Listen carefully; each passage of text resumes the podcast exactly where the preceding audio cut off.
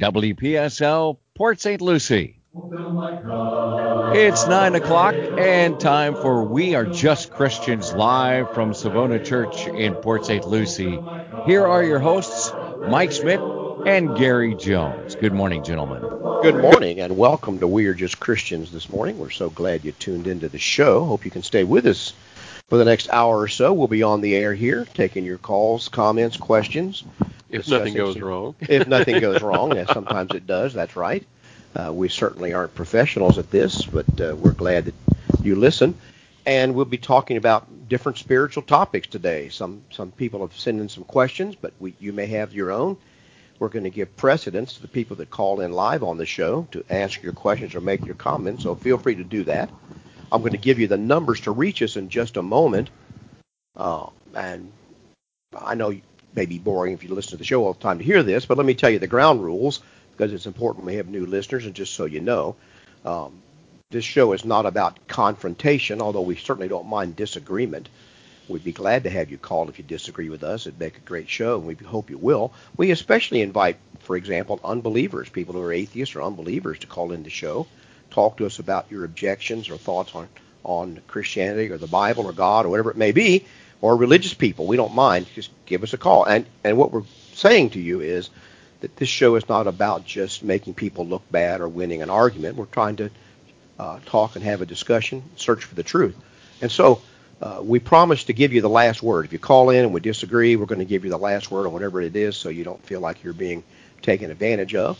Uh, we're going to try to stay on topic and talk about the subject at hand. And pretty much anything is open game. If you want to talk about whatever is on your mind, we'll try to address it.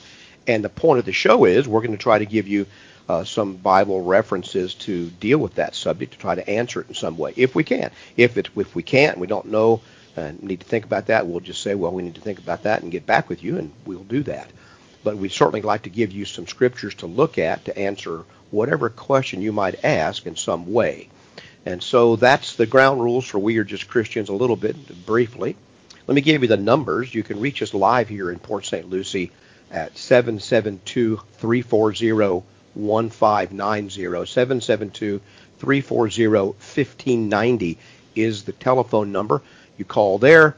Um, Ray there at the station will put you right on through to us, and we can have a discussion about whatever is on your mind. If you would, if you would like to uh, uh, text the show. We have two text numbers. Both Gary Jones and I have a text number. Maybe I should introduce us, Gary. My name is Mike Schmidt. I'm, I'm the preacher, one of the elders. I sometimes forget to do that. Preacher, one of the elders here at the Church of Christ on Savona Boulevard. And uh, Gary Jones is the other elder. How you doing, Gary? I'm here and, and doing good. We've been working on this show together for, for quite a few years here now.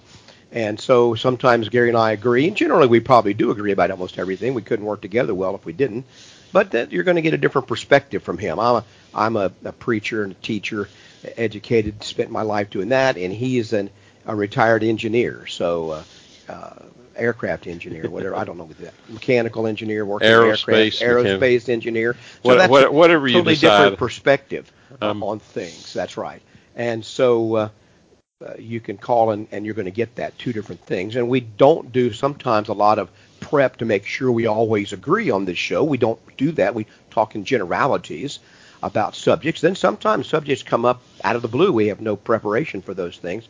And so we do that so the show is fresh and you each get what Gary and I are thinking and you can think through it yourself. And as I said, we're going to give you some scripture. So let's get the numbers. You can reach us 772-340-1590 for a live call. The similarities like, now are going to be that both Mike and I are going to try to show you answers from the scripture right. not from our opinions. Just Our, right. Yeah, we're going to we're to try to give you answers. Jesus says in John 12:48, "He who rejects me and does not receive my words has that which judges him. The word that I have spoken will judge him in the last day."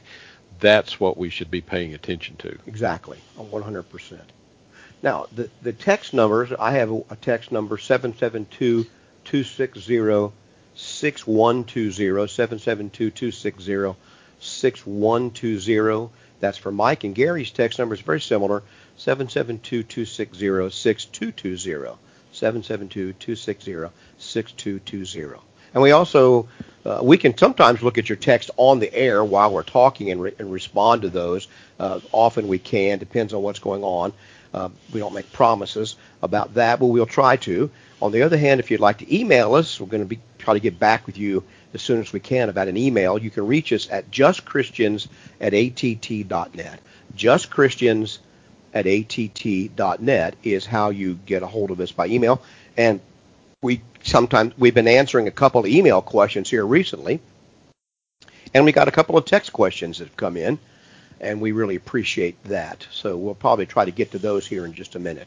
772-340-1590 is how you reach us here on Just Christians. We'd like to invite you to do that. Don't be afraid to do that, and hope you can hang on the air for just a little bit so we can have a conversation. You can ask a follow-up question or two and, and make sure we understand what you're saying. But give us a call. You're not going to get attacked. We'd like to hear. And, and what people don't realize, Gary, is usually the questions that they have are the same ones other people have, but they just haven't either formulated them in their mind that way or they just don't want don't ask them at all. And so if you've got the you know uh, interest in asking the question, you'll be helpful to a lot of people. All right, so I've got a we've got a couple of questions that have come in uh, through various means. Um, this one's from Sherry. We did some of this. She had like three or four questions. We did a couple of these earlier. Never really got around to this last one very much. Uh, she says, "Is it ever acceptable for a woman to baptize someone?" So there you go. Brings up several subjects. Now, Yeah. I've, I've heard. Go ahead, Gary. You're going to make a Well, no, I was just going to make a comment that that, uh, that we talked about baptism and the differences between John's baptism and and the baptism in Christianity today, basically under the authority of Jesus. And the most important thing about baptism, I believe, is the authority under which it's done and the knowledge of the person being baptized. Those are the two important things that, Right. that we're, we're given in Scripture. Not much is said about who does the baptism. Uh, I think you read a passage about talking about Jesus baptizing more than John, and yet Jesus didn't personally baptize any of them. Yeah, John 4 says that the Pharisees heard that Jesus was baptizing more disciples than John, and yet he did not baptize anyone but his disciples. But So Jesus is said to have baptized them, and yet he didn't physically do the act. His disciples did the act, and I guess in the context that would be those 12 or, or some more men. Maybe, maybe it's not at that point early in the Maybe it may not be he hadn't even to the picked 12. 12 yet. He had not picked the 12 yet at Jo- in John 4, early in John 4. Uh, as far as I can tell from the context and the chronology there, although John is not chronological, still seems very early in Jesus' ministry. So, in any event, we can debate about who the disciples were, but that's what the text says about it. Well, I think we've only got one example where we know who actually did the baptizing, and that was Philip and the eunuch.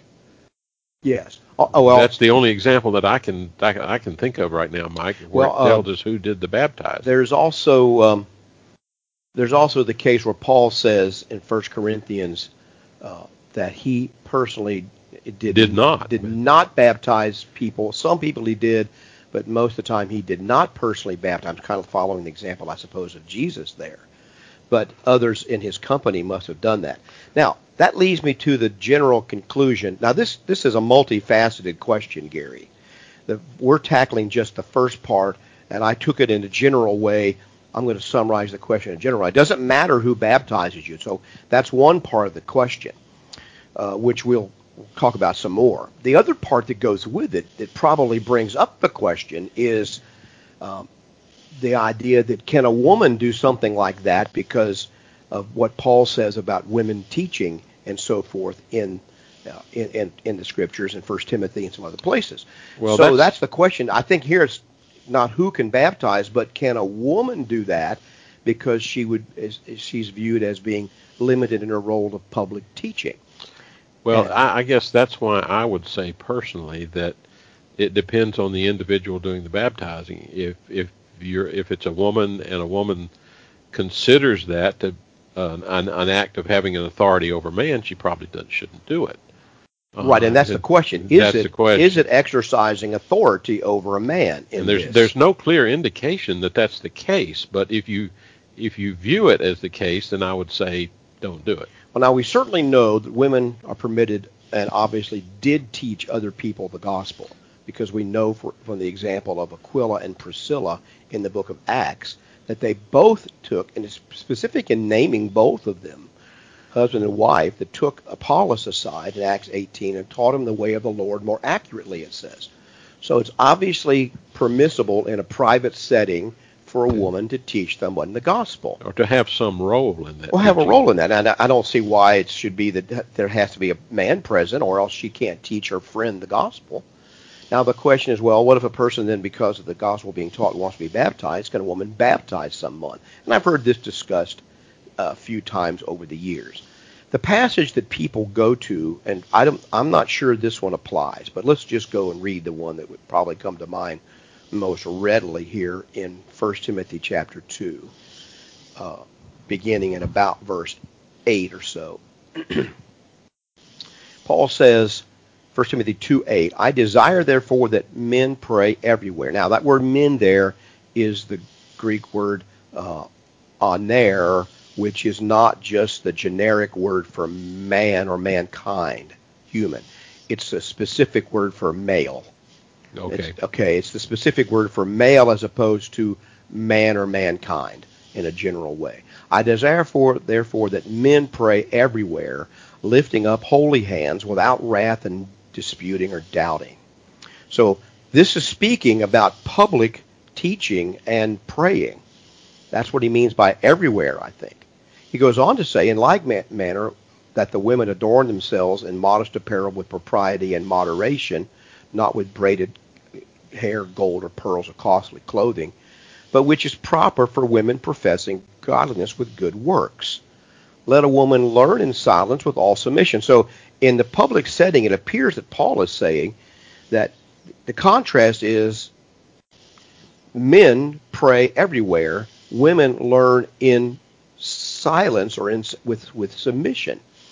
And I do not permit a woman to teach, nor to have authority over a man, but to be in silence. For Adam was first formed, then Eve. For Adam was not deceived, but the woman being deceived fell into transgression. Now, it's not saying that women are sinners more than men. It's saying that this is ca- a case of, of leading in that case. And so Adam was supposed to lead. He didn't. The woman led, and that was where the problem came in. And that's why, going back to the beginning, this has been kind of viewed uh, in Christian and Jewish circles as a universal principle. So he has he has contrasting in this public setting apparently what men are doing publicly in teaching and praying, what women are to be doing, what, and, and that's where this that's one of the passages where the belief comes. Right. That women have a subordinate role in public teaching, not in teaching per se, but in the public proclamation or teaching of the gospel. And- women and have, have I a would- different role than men. And I would have to say again, it it would depend on the circumstances because in a lot of the cases here at the building, the baptisms are in a public setting. They're not always. They, they can't. That's right. They can't. not always that way. right. They can be Some private. baptisms are pu- public in Some- the sense of everybody. But the whole church is gathered. It's in the middle of a church assembly, and probably in our culture, someone doing the baptizing would be viewed as a person in authority. Right. It's possible to have a culture somewhere that that wouldn't be the case, but it certainly is in our culture to be something that people would view as having some authority. And so, and although there's nothing said about what you're supposed to say when you baptize somebody, open up another can of worms, Gary. And went to the, I sliced my hand open a couple weeks ago on a piece of glass, changing a window out. I went to the clinic to get it stitched up that Sunday afternoon, evening, and the guy stitching me up, the doctor, had gotten this long discussion with me about um, about Bible things, and um, you know the. Now I forgot what I was going to say about that, but what was I talking about? My brain just went blank. Uh, I, I'm reliving the traumatic experience of having eight stitches put in. Uh, you know. Anyway, That's called a senior moment. I, Mike. I guess. But but he, anyway, we were discussing this business about. Um, ah, I can't remember what it was. I'll think of it in a second. Never mind. Happened to me once in a while. But but the issue is. Is there some authority inherent in baptizing someone? And I don't know about that. I, I oh I know what he we were talking about the public nature of the confession. He was asking me, in whose name should we be baptized? And I said, well, the Bible says, Jesus said, you go and teach all nations, Matthew 28, baptizing them in the nation, name of the Father, Father, Son, and the Holy Spirit. Spirit. And not very many days after that, Peter stands up and um, says in Acts 2:38, "Let everyone repent and be baptized in the name of Jesus Christ for the remission of sins." Now, I view those two things as saying the same, as being the same thing. Baptizing in the name of the Father, Son, Holy Spirit is the same as being baptized in the name of Jesus Christ. Yet I that- know that yet- there may be differences, and he quite Yeah, pointed out some differences. There again, though, that when they went to a local congregation and they talked about, you know, being baptized, uh, basically, and they only knew the baptism of John, and they were asked, well, then into what were you baptized? And they replied, we didn't even know that there was a Holy Spirit. right. So, that there- implied some knowledge of the Holy Spirit. Right, That- it that- does. So I, th- I think they go together. Now, my point was, he, he was wanting to talk about what is often called in religious circles a baptismal formula, or what you say when you baptize someone. And I maintained, and I still think I'm correct about this, that the Bible doesn't tell me anything to say when I baptize someone. It tells me what to do to baptize them in the name of or by the authority of uh, the Father, Son, Holy Spirit, or Jesus Christ, who is the Son. But it doesn't tell me what to say while I do it, whether to raise my right hand, uh, what to do, whether to bow my head, close my eye. It doesn't tell me anything like that. So there's no instruction. And well, there, there's a conclusion that can be drawn about the passage I was talking about. That if they were baptized and, and literally was said in the name of the Father, Son, and the Holy Spirit, they would have at least known there was well, a Holy Spirit. that's the only reason that I do mm-hmm. that, so that everybody knows Those- what we're doing who's Yes. watching it. But it, there's no instruction about how, and no There's one no can tell me there's no ex- instruction about what to say. I told Oh. them the same thing when I marry somebody. There's no instruction in the Bible for what a preacher's supposed to say when he marries somebody. None whatsoever. Are there Bible verses that deal with marriage? Well, of Yes. course, and I go over those. But as far as what I'm supposed to say, uh, uh, as to, to make somebody be married, there's no instruction at all about that. I'm not even. I'm sure, that, and I think that's instructive. Okay, personally, that's instructive that we got no specific instructions about that. But what to say when you're baptized? Now then, what I mean, what do you say when you're baptized, it doesn't tell me what to do about that. So there's there is there teaching going on? That's the question. Well, in a public setting here, that could be. But in a private setting, which probably the majority of baptisms that I've done over the years, and I've done hundreds and hundreds of them, I would say, I'd say, uh, if not a majority, a very, very strong major- minority of those baptisms have been just basically private. Me, the person, maybe someone else or a couple other people. They've been done in swimming pools and in a in a lake, places like that. In baptism, I baptized a person in a kitchen sink before in a big sink that you can get down into, and and a hot tub and, and jacuzzi. I baptized people in a lot of different places, and it wasn't the point of all that wasn't me who was doing it. The point that's going on there is what is happening in that person's heart between them and God. That's where the transaction takes place, not in the hands of the person who's actually taking a spiritually dead person and burying them in water, and raising them back up. Well, That that's that's exactly the reason why I would say the real important things are the knowledge or the understanding of the person being baptized and the authority by which it's done. Yes. Now, if you have a Roman Catholic view of the sacrament, a sacramental view of this, then the church dispenses the sacraments through the clergy. And the only way to receive the sacrament of baptism is through an official clergyman of the Catholic Church. Now, I'd like to go see that established some way historically, uh, or, or excuse me, biblically, that that's how it's done. That would be the reason why people are trained to do these baptisms. Uh, I think a clergyman has to do that. Same thing about a wedding. There's nothing in the Bible that as a preacher has to marry anybody. I'm not giving any any authority or instruction as a preacher to marry anybody one way or the other. I do that as an agent of the state of Florida and as a friend of the people who are marrying it who want me to do something religious and say religious things to them about it. Uh, and so that's why I'm doing it. Now, we have a caller on the line here. We're going to pause this discussion okay. because I don't know what uh, Jerry wants to say. How you doing, Jerry? Good morning, Mike. Good morning, Gary. I was wondering, uh, this is kind of off topic. Uh, it's okay. In school, I did a, a paper on the Lincoln Douglas debates, and I know that uh, it was leading up to the Emancipation Proclamation, and I, I copied it right out of the encyclopedia. But I was wondering about uh, Frederick Douglass. Was he a person like Martin Luther King? And you know, what could you tell me about Frederick Douglass? I'd like to listen off air. If that'd be okay, Mike. Sure. Well, the little. Feel like I read something very recently about some of the Lincoln Douglas debates, Jerry. Um, Lincoln, Frederick Douglass was a, a, different kind of person altogether than Abraham Lincoln. And uh, their debates centered generally around uh, slavery and then along those the lines of states' rights. Douglass was not at all an abolitionist. In fact, he defended slavery in the debates uh, with Lincoln. And at that time, that was considered a very strong position, so he was expected to carry, you know, all the southern states and so forth in his debates. Lincoln defended. Uh, he was an anti-slavery advocate in general, although you know you can debate his what he did politically about those things. But he defended, from what I've been able to read, the idea that all men are created equal, and therefore um, slavery was not a just institution. That was that would be Lincoln's basic position in some of the debates. Other people disagree with that. I don't know, but that's the that's the two things. See, here's the problem you have with politically with group politics.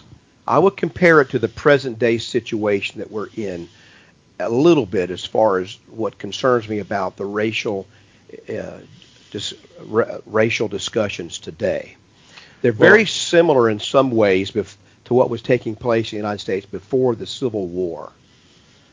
A lot of the people believe that individuals were given uh, rights by God, by the nature of their creation, that all men are created equals, how they formed it in the Constitution, Declaration of Independence, and some of those original documents. Whereas the people who were defending slavery viewed viewed it more as a group thing.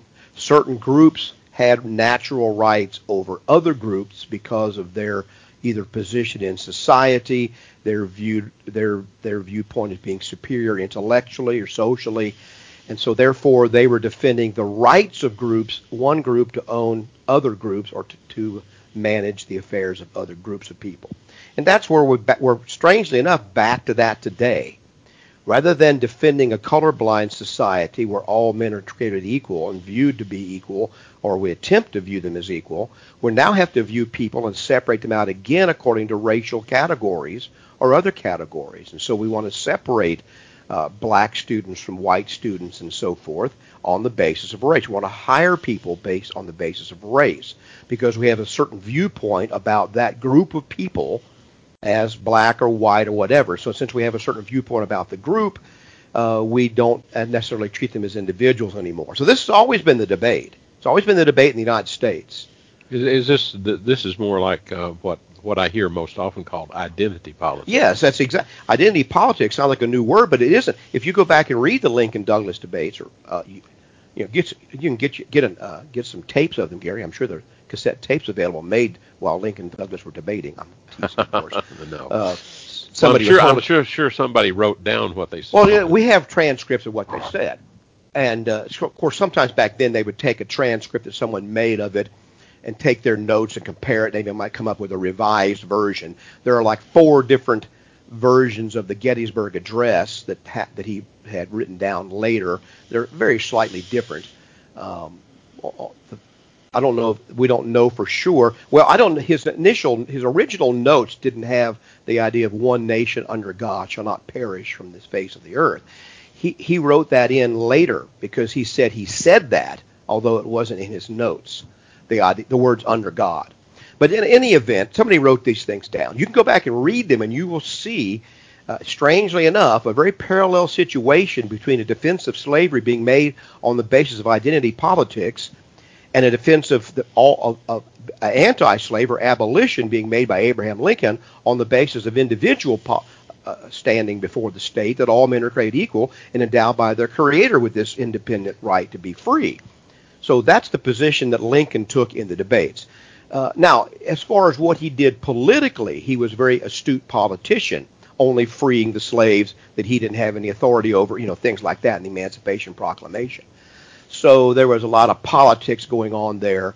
He, he, this is why, though, Lincoln ran on, on an anti-slavery and anti, and, and therefore, in this case, an anti-states' rights position.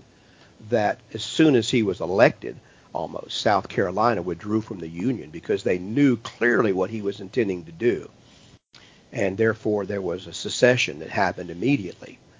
And um, I guess he kept his word he, he, just said the union's going to stay together, and he forced it with guns. And uh, it's still being debated today, I, guess. But that's how I understand the Lincoln Douglas debates. Douglas was an honorable man, from what I know. He was a well-respected politician. Um, it's one of the more interesting things in American history that uh, really accentuates this thing we have that the taller of the two candidates usually wins. I don't think that happened this last time, but usually um, the taller of the two candidates usually wins, and that's why Douglas was always standing on a pedestal when he talked because Lincoln was six foot four. I've been to Lincoln's house in Springfield, Gary, and uh, Illinois, and they got his bedroom pretty much the way it was. And you can walk upstairs, you can look into the room, and you see his bed, and, and the guy points out across the room there's a, a little round mirror on the wall. Now that's Lincoln's shaving mirror, and you'll notice hardly anybody in this group can look in that mirror because it's yeah. so tall. Yeah. and he's right; it was way up there. It's like I couldn't I couldn't see in that mirror. So anyway, he was a tall man. But in any event, I don't know if that answers your question. I do believe the Bible teaches that uh, the very principle upon which our country is founded, that all men are created equal and endowed by their Creator with certain rights, we can debate the merits of all of that. But this is the fundamental thing that is is at stake today in the race debate that's going on in our country. Do we believe that, or do we believe we ju- should judge people by their identity with identity politics as far as what group they belong to? I'm in the category that believe that uh, that I, I don't know if I. Um, now Ken Hayden texted me Stephen Douglas, not Frederick Douglass. Which yeah. one did I say? What, well, what, when you look up Frederick Douglass, Frederick Douglass was born into slavery. He was a black. Yes, man. he was. He was a black, uh, yeah. early black scholar, as it were. Yeah. And uh, born in slavery. And I, I think I've been talking about Stephen Douglas. I have no idea what I said. Probably said the wrong thing. But uh, in any event, that's um, that's I, my I, take I on it. It's very I know that Abraham issue. Abraham Lincoln was not the abolitionist most people make him out to be today. Because he was a politician, and he knew he had to keep things basically together. most of the civil rights, uh, the black civil rights people of the time, actually detested Lincoln from from what I've been able to read. Uh, so it's it's it's well, Ab- Lincoln walked a fine line from what I've read in trying to be a politician and keep the states together and form some kind of a pathway forward. And so he wasn't going to please everybody in doing that at all. And so therefore, many of his decisions didn't please the radical abolitionists at all, who just thought he should just free all the slaves and that would be the end of it. He was trying to be a little more practical about it. It wasn't an easy thing to do, not only to get accomplished, but then the aftermath would have been disastrous. And of course, since it was accomplished through war, it pretty much was disastrous, uh, and still is. But no, Lincoln was was trying to uh, walk a middle road there with a lot of people. But in his debates with with Stephen Douglas, he took a pretty strong abolitionist position philosophically. Is what I'm talking about. Philosophically, not necessarily politically. And I believe, and of course, that's where I'm coming from in discussing this whole issue of race with people. I think I think the only way forward is to is to treat people as individuals, not as members of a group, and and to deal with people on the basis of God's creation of that person and how they respond. And so, therefore, I have no problem holding uh, black people accountable for their actions as well as white people accountable for their actions in these matters. They're both guilty the same or they're both justified the same way.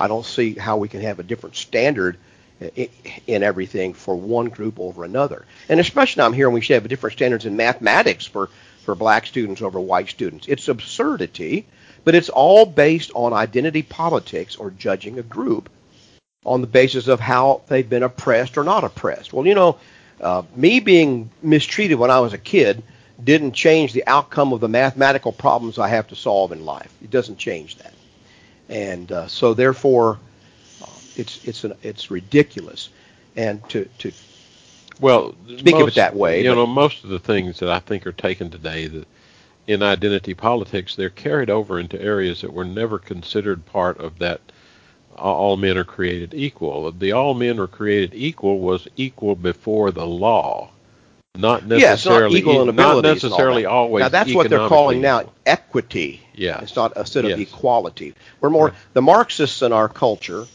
uh, now are more focused on what they're calling equity. But by that they mean everybody should have the same amount of stuff and have the same rank and so forth. And of course, no society's ever had that, nor will they will they ever, ever have, have that, that, because that simply doesn't reflect the nature of human beings.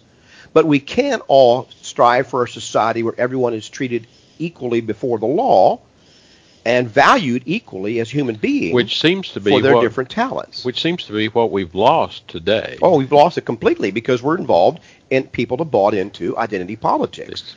Uh, now, uh, Ken is saying to me, uh, Frederick Douglass was a black Republican abolitionist. That's true. That's and true. I think you, I think your caller said Frederick Douglass. Okay, yeah, and that's well. If he did, then Frederick Douglass uh, didn't have the debates, and I thought he mentioned the debates with. Maybe I jumped to the wrong conclusion here, um, and didn't hear it correctly. But uh, I thought he was speaking of the debates between Lincoln and Douglas. Did you hear that, Gary? Did is that what I, was said? I, I honestly don't remember which one Yes. he said right now. Okay, so I, I may be wrong again about that, Jerry. If I am, I apologize. It's been an interesting discussion He probably said Frederick because I looked up Frederick immediately. okay, Uh, There you go. Uh, So, and basically, Frederick uh, Douglass was was a black man born into slavery Right. who basically educated himself and later on became a very influential man. I, I just couldn't. I thought he was trying to contrast Lincoln and Frederick Lincoln and Stephen Douglas. and and there there was a contrast between Lincoln and Frederick Douglass. Okay, tell me about that because that's one I'm not aware of. Basically I don't think Lincoln was the abolitionist that uh, Okay. many, many people credit him. Many of the things he wrote and that I've read, uh, even during the Civil War, he his only priority was keeping the country together. And basically, he said, I, I don't care whether it's slave or free. I want to keep the country together. He had no interest in those two items. As a matter of fact, I wouldn't say no interest because he did a lot well- of talking about abolition. well, he but he, he did, had but, he might have had a priority interest. But basically, in his actions unity. in Missouri, when Missouri was was basically put under Northern rule, Missouri was a Southern state, and the local military commander freed all of the slaves in Missouri, and basically, Lincoln countermanded that order and made him turn it all back around the other way and brought him brought him back. Now, there's a lot of there's a lot of other things that go along with that, but you can look that up. That's that's historical fact that I've. I, I, and if I could Well, find the source for it this right is the now, problem that politicians always get into is because they're trying to to walk a line between competing interests and different opinions. And I so know they're not going to take ideologically pure positions most of the time. and I know he was not liked by the uh, basically by those uh, civil rights workers. Well, they wanted him to free the slaves, like I say, by edict instantaneously, and he wasn't going to do that because he knew what would happen. He, he was p- being political about it, trying to walk a line. But I don't think you could read his writings and say he didn't he didn't have any interest in freeing slaves. Well, he certainly wrote things that indicated that in in relation to the keeping the states together, that was not a priority. Well, I think he prioritized unit, the union of the states over every issue. Yeah. That was obvious in what he did. Um, but in any event, um, I'm, I'm sorry, Jerry, if I misunderstood your call about Frederick Douglass. Frederick Douglass was much more of a strong abolitionist, probably in some ways, than Abraham Lincoln, at least in action politically. Uh, but I don't think they were in. They But were, I- I they were on enemies. He, Lincoln ne- he and never he never was able to exercise the power that Lincoln had. well, of course not. Uh, but he did he he did speak in in terms more more formally, I think. and it's funny. Lincoln He would be excoriated today, and is excoriated by these Marxist so-called Oh, uh, yes, yes. identity politics people. He was, the uh, Black Frederick Lives Douglass apparently was a excoriated by them. Doug, Frederick yeah, Douglass. Frederick is. Douglass was apparently a very self-made man, self-educated, basically, you know, got out of slavery through his own efforts and and you know tremendously. He's an American hero. Many yeah, ways, he's an. American hero, and in, in my view, he he he was basically there, did it by his own work, hard work and study. He demanded he be judged on his the merits of himself as a man and how he, his character and so forth. Very similar to what Martin Luther King said. Martin Luther King is not well liked by these modern uh, identity politics, ra- racial justice people because of his speech.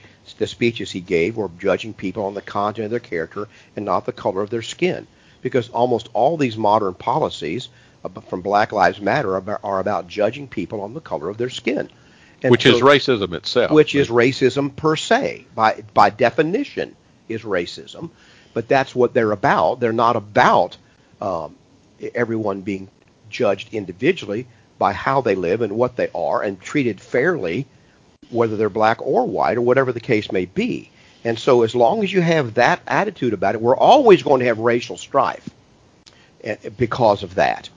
And I think that's, for example, what President Obama had a chance to undo, but he didn't undo it, is he came in and began, he put people in power that were uh, believed in gender, uh, in identity politics, Politics. and they created more division rather than easing the divisions and so forth. He could have led us a different direction, but he didn't, unfortunately. And I, I'm that's the biggest thing about him. That I, I, I did not vote for Barack Obama because of his politics, not because of his color, because I would gladly vote for him if he'd been, you know, different politics. I didn't care. But I, at least I thought to myself after he was elected, well, at least now we have a chance. Maybe we can fix some of this racial division in the country. well, I think And that's it was, why it was worse in four years and worse in eight years than it was before. I think that's why many people voted for him. Was at least we now have a chance, It- but but he didn't fulfill that He- chance. he- because because of his belief in identity politics and in and in ba- basically favoring one group over another and punishing the other group that just doesn't lead anywhere in almost any area of life that attitude toward uh, disagreement never goes anywhere. And it won't go it doesn't go anywhere in your home with your children or any at work. It won't go anywhere in politics. And and because it's against the truth which is stated in our other founding documents and in the Bible, that all men are of one blood, the Bible says, are all the same, and they're all to be treated uh, a- a- as as human as and with respect and dignity. And so that was true of the Israelites, it's true of their neighbors, it was true of how they did everybody. That's what the Bible says about it. That's reflected in the documents of the United States that all men are created equal. And so once we go against those principles and think we can set that aside, we can expect nothing but but racial division and and uh, disunity and trouble, which is what we're experiencing today. And it's very sad. I had hoped by the time my life was over, having lived through the 60s and been involved in many of these issues growing up, racial uh, issues and so forth, in the school I was at and all kind of other places. I really, really hoped that things would be better and uh, but but I don't see that happening now. I think things are getting worse.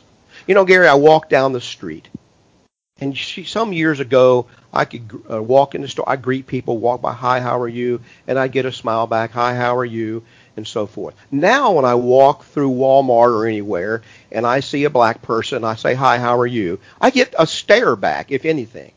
They won't even look at me. Why is that? I haven't changed. Nothing I've done has changed. It's because animosity has been sown in our culture.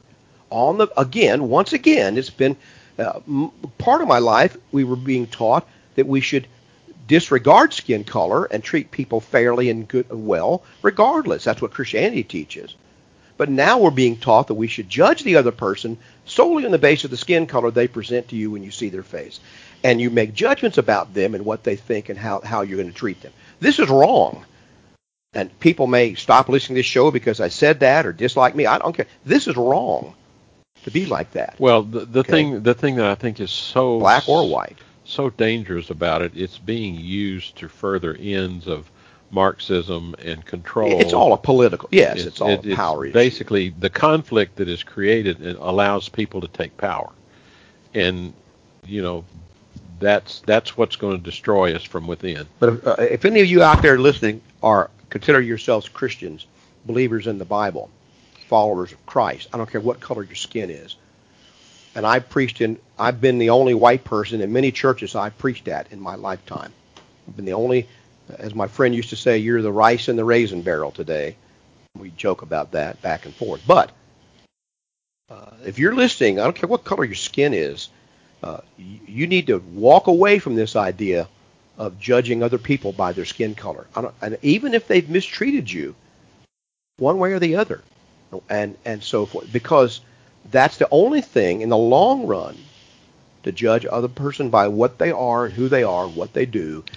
That's the only thing that can bring any kind of harmony in our Well, I'm society. just- I'm it's just- the only thing that's right to do biblically. I don't care how you're let's treated. just let's just read right. what Paul wrote in the Galatian letter in chapter 3 beginning in verse 26 he says for you are all sons of God through faith in Christ Jesus for as many of you as were baptized into Christ have put on Christ there is neither Jew nor Greek there is neither slave nor free there is neither male nor female for you are all one in Christ in Christ Jesus.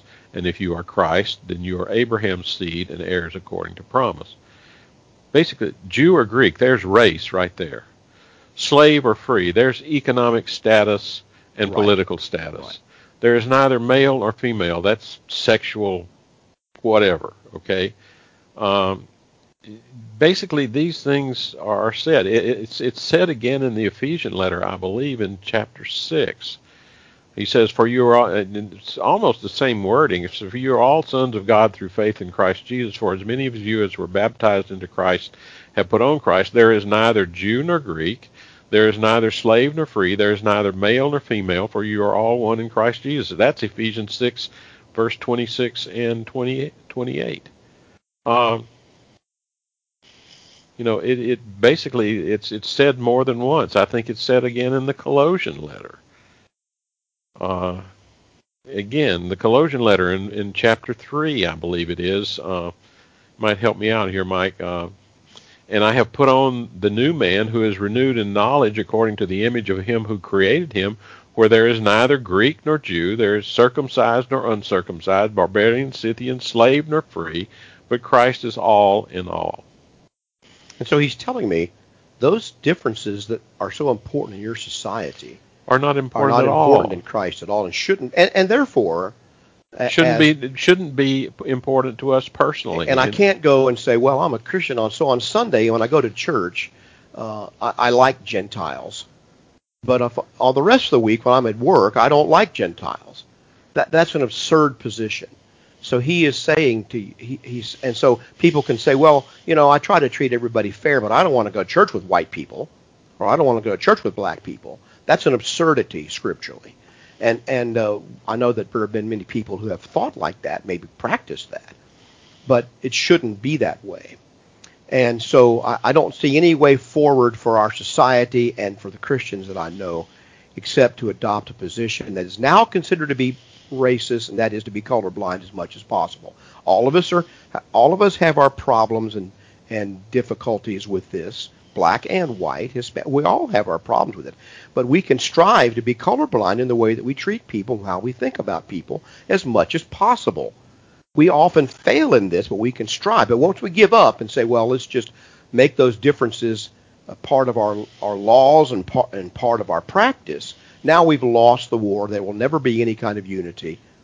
And once again, uh, You know, it becomes in just a struggle for And power. on- once once Just a tho- struggle for once power. those characteristics are start being used as basically as an identity or a source of conflict to create power for another certain group, then we've lost. Well, I don't have any hope of of changing the the, the Marxists out there uh, it- trying that- to that- that's this stuff. basically- But I a- should have some hope of influencing the people that call themselves Christians who listen to this show and who are my friends as to how they be, try to view themselves and other people.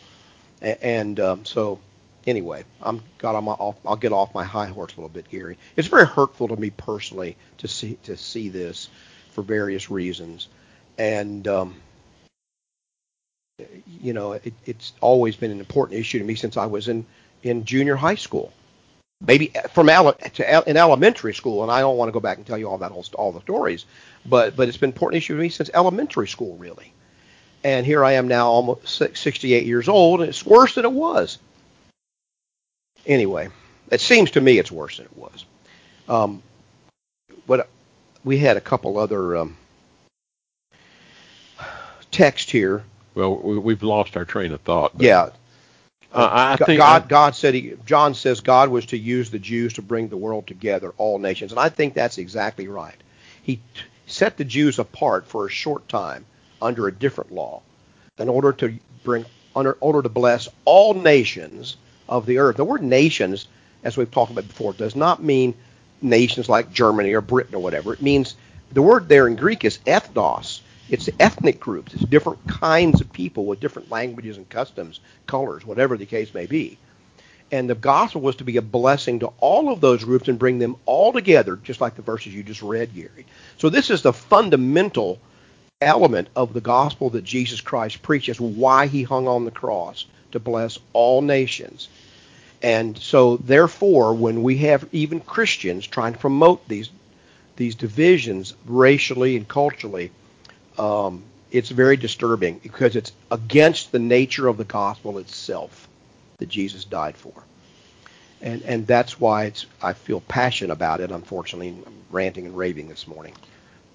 Well, I, basically, if you want to write those passages down, it's Galatians chapter 3, beginning about verse 28, and it's Colossians chapter 3, beginning about verse 11, and there's an oblique reference to it in Ephesians 6 and 8. Yes. So, so And there's probably others that I'm and there's not even others. Those are right those are just the ones that that I could find quickly. Fundamentally, we have to decide what our view of the nature of man is.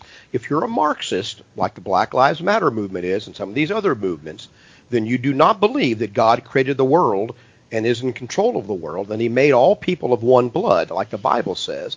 And therefore, you have this different, a different view of class struggle, the different kinds of creatures that came from the from the from the earth, from the apes, and so forth, have all been struggling for power for over the, over the years. And so now it's time for the white people to be kicked down, black people to be put forward, and so forth and so on. This is the this is cultural Marxism and racial Marxism. Everything is about oppression and domination and subjugation.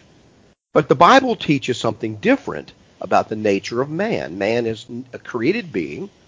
We all come from one original pair of human beings that God made. All the variations of humans come from those two. Therefore, we are all related. We are all brothers and sisters. God intends to save all of those people who will come to Him through Jesus Christ. And they are taught, if they follow Christ, to live in harmony with joy and love toward all men, even their enemies, if possible. Well, basically, it, it puts the priority on basically living for Christ, not not the worldly situation.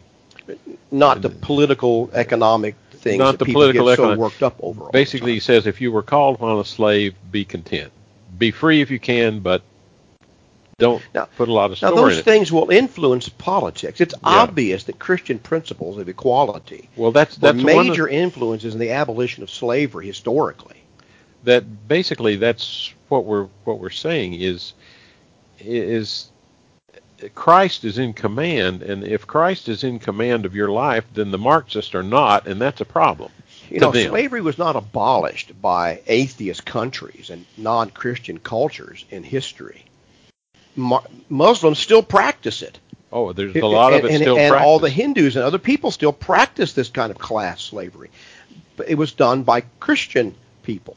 Many Christians opposed it, of course. They were wrong.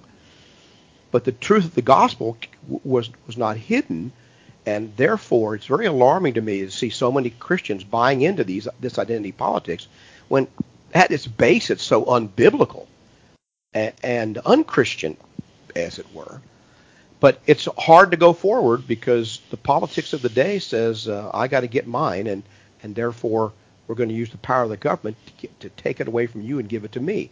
That's that's wrong. Whoever does that, and the answer is not well. You've had your turn to do that. Now it's my turn. That's not the answer to any problem.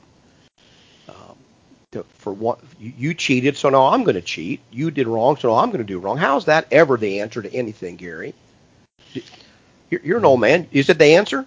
no. to anything, to solve any problem in your family, your home, your work, your business, the society. But that's where we are. You don't correct one wrong with another No, wrong. that's where we are today. And people are bought into it. It's very alarming to me.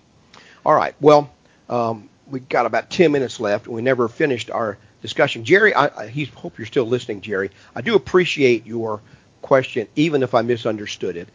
And you asked good question. Hope you keep calling. I do appreciate it very much. It, um, and it's not a sidetrack. It doesn't bother us at all. But you want to say anything else about that before we No, let's, do let's something let, else? we probably need to go on to another. All right, I, I wanted to before we go to then uh, finish up what we were talking about in the beginning of the show. If you want to call us, uh, get put your two cents in. The number is 772-340-1590. 772-340-1590 is the number to call in to the show, and we'd be glad to talk to you today about whatever's on your mind. If it's the subject that we're talking about, great. If not, that's okay too. And we'd be glad to have your text. I'll just give you the one right now, 772-260-6120. And our email address, you can email us, justchristians at att.net, justchristians at att.net. Now, I do want to mention that, uh, by the way, Gary, look up Isaiah 11:10. Somebody just texted that in to me. Okay. I want to see what it says. I just can't remember off the top. I think it's. I think I know, but I don't want to quote it. But if you want to let other people listen to the show, or if you can't listen live on the radio because you're not you're in your car or something, or you're not in your car, you can get us at uh, on the TuneIn Radio app. Just go to WPSL 1590 on the TuneIn Radio app, or all your Alexa devices, or your Google Chrome devices. You can listen to this show, and your friends can listen all over the country or world at 9 a.m. Eastern on WPSL 1590 at, on TuneIn, Alexa, and Google Chrome.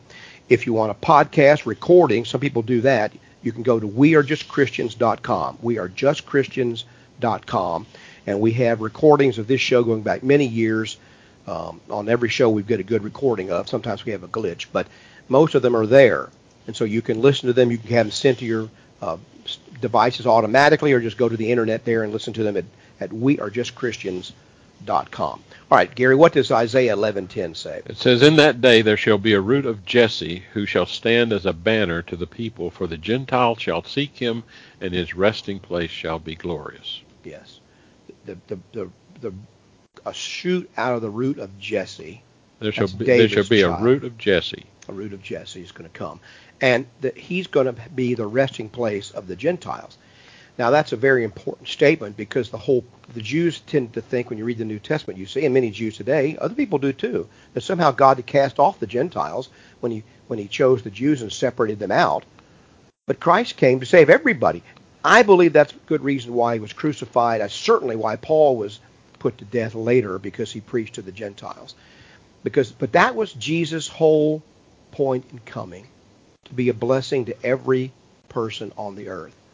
And so uh, we, we need not forget that fact that that's really the core of the gospel. So if you are a Christian, uh, don't buy into this identity politics and all the other kind of stuff. It's not the answer to anything, politically or religiously. It's only going to breed division and hatred and so forth. And I'll tell you just a practical standpoint, Gary. Oh, yeah. If oh, you can't, if you stand around long enough and talk about the color of your skin, and you you you excoriate white people for what they do, don't be alarmed when white people recognize the color of their skin and band together, and you get white supremacy. You get these real. You get the reaction. you're going to get a resurgence of the white hate groups because you've told them by your politics, you've told them that they should notice the color of their skin and exercise power based on the color of their skin. It's wrong, but when you do one, you're going to do the other. I think that's what's happening in our society. We're seeing both ends of that. Uh, when when you emphasize uh, the blackness, how that's better than being white, now you're going to have people go the other way. It's pretty natural. This is why we're seeing what we're seing. Uh, you, can't you can't tell one group that this this group is better than you for very long because there's going to be a reaction to that. And um, unfortunately, this is what our kids are going to be left to clean up if it can be cleaned up. In this, you know, United States was a was a beacon of hope in spite of the slavery that existed. We got rid of the slavery.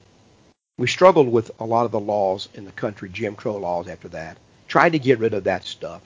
But this was a place, in spite of that, where people from all over the world came, whatever color they were, to just be Americans and live together, in spite of the difficulties. But because people can't uh, see anything except a, a desire for a utopia, they forget the real benefit of all of those things. And and uh, therefore they throw out, as the old saying goes, that they throw out the baby with the bathwater.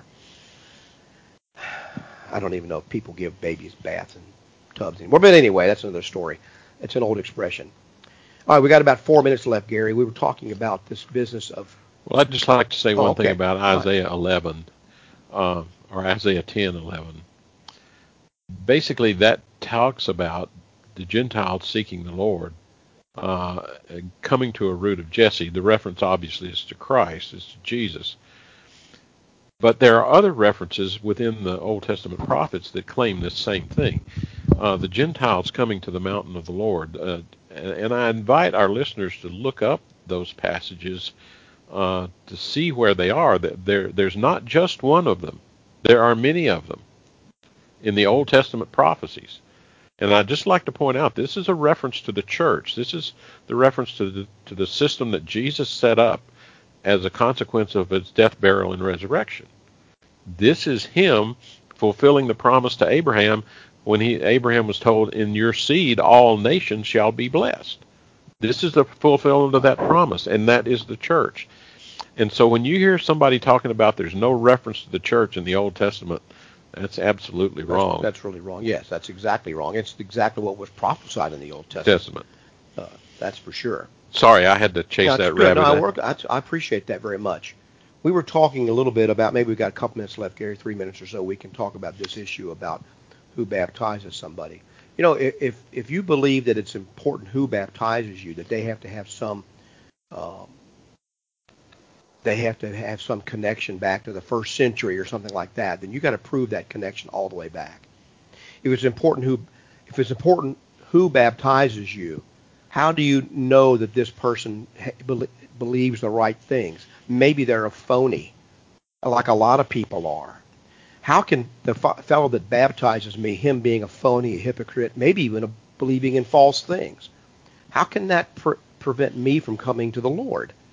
It's abs- it's an absurdity. Now, here's the only way that affects people. Here's where you, people get off track, here, in my opinion. Usually, the person who baptizes you is the one who taught you the truth. And if they have not taught you the truth about what it means to be baptized and be a Christian, then that could throw some doubt on the fact that you didn't do what you think you did.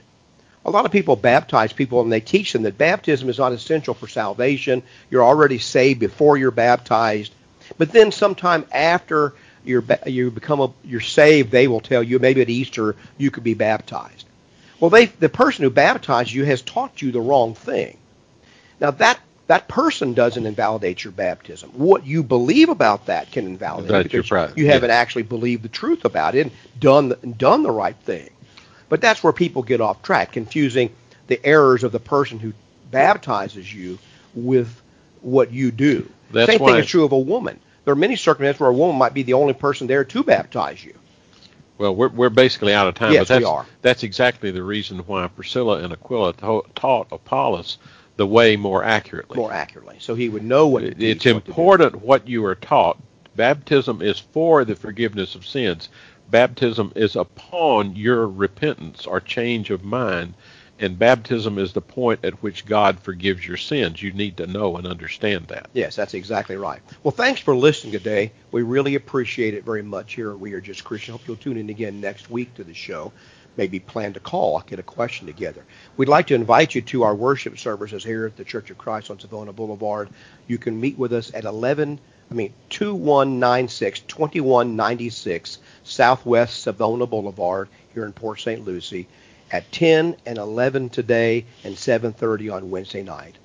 2196 Southwest Savona Boulevard. Thanks for listening and may God bless you. You've been listening to We Are Just Christians live from Savona Church in Port St. Lucie on WPSL, Port St. Lucie.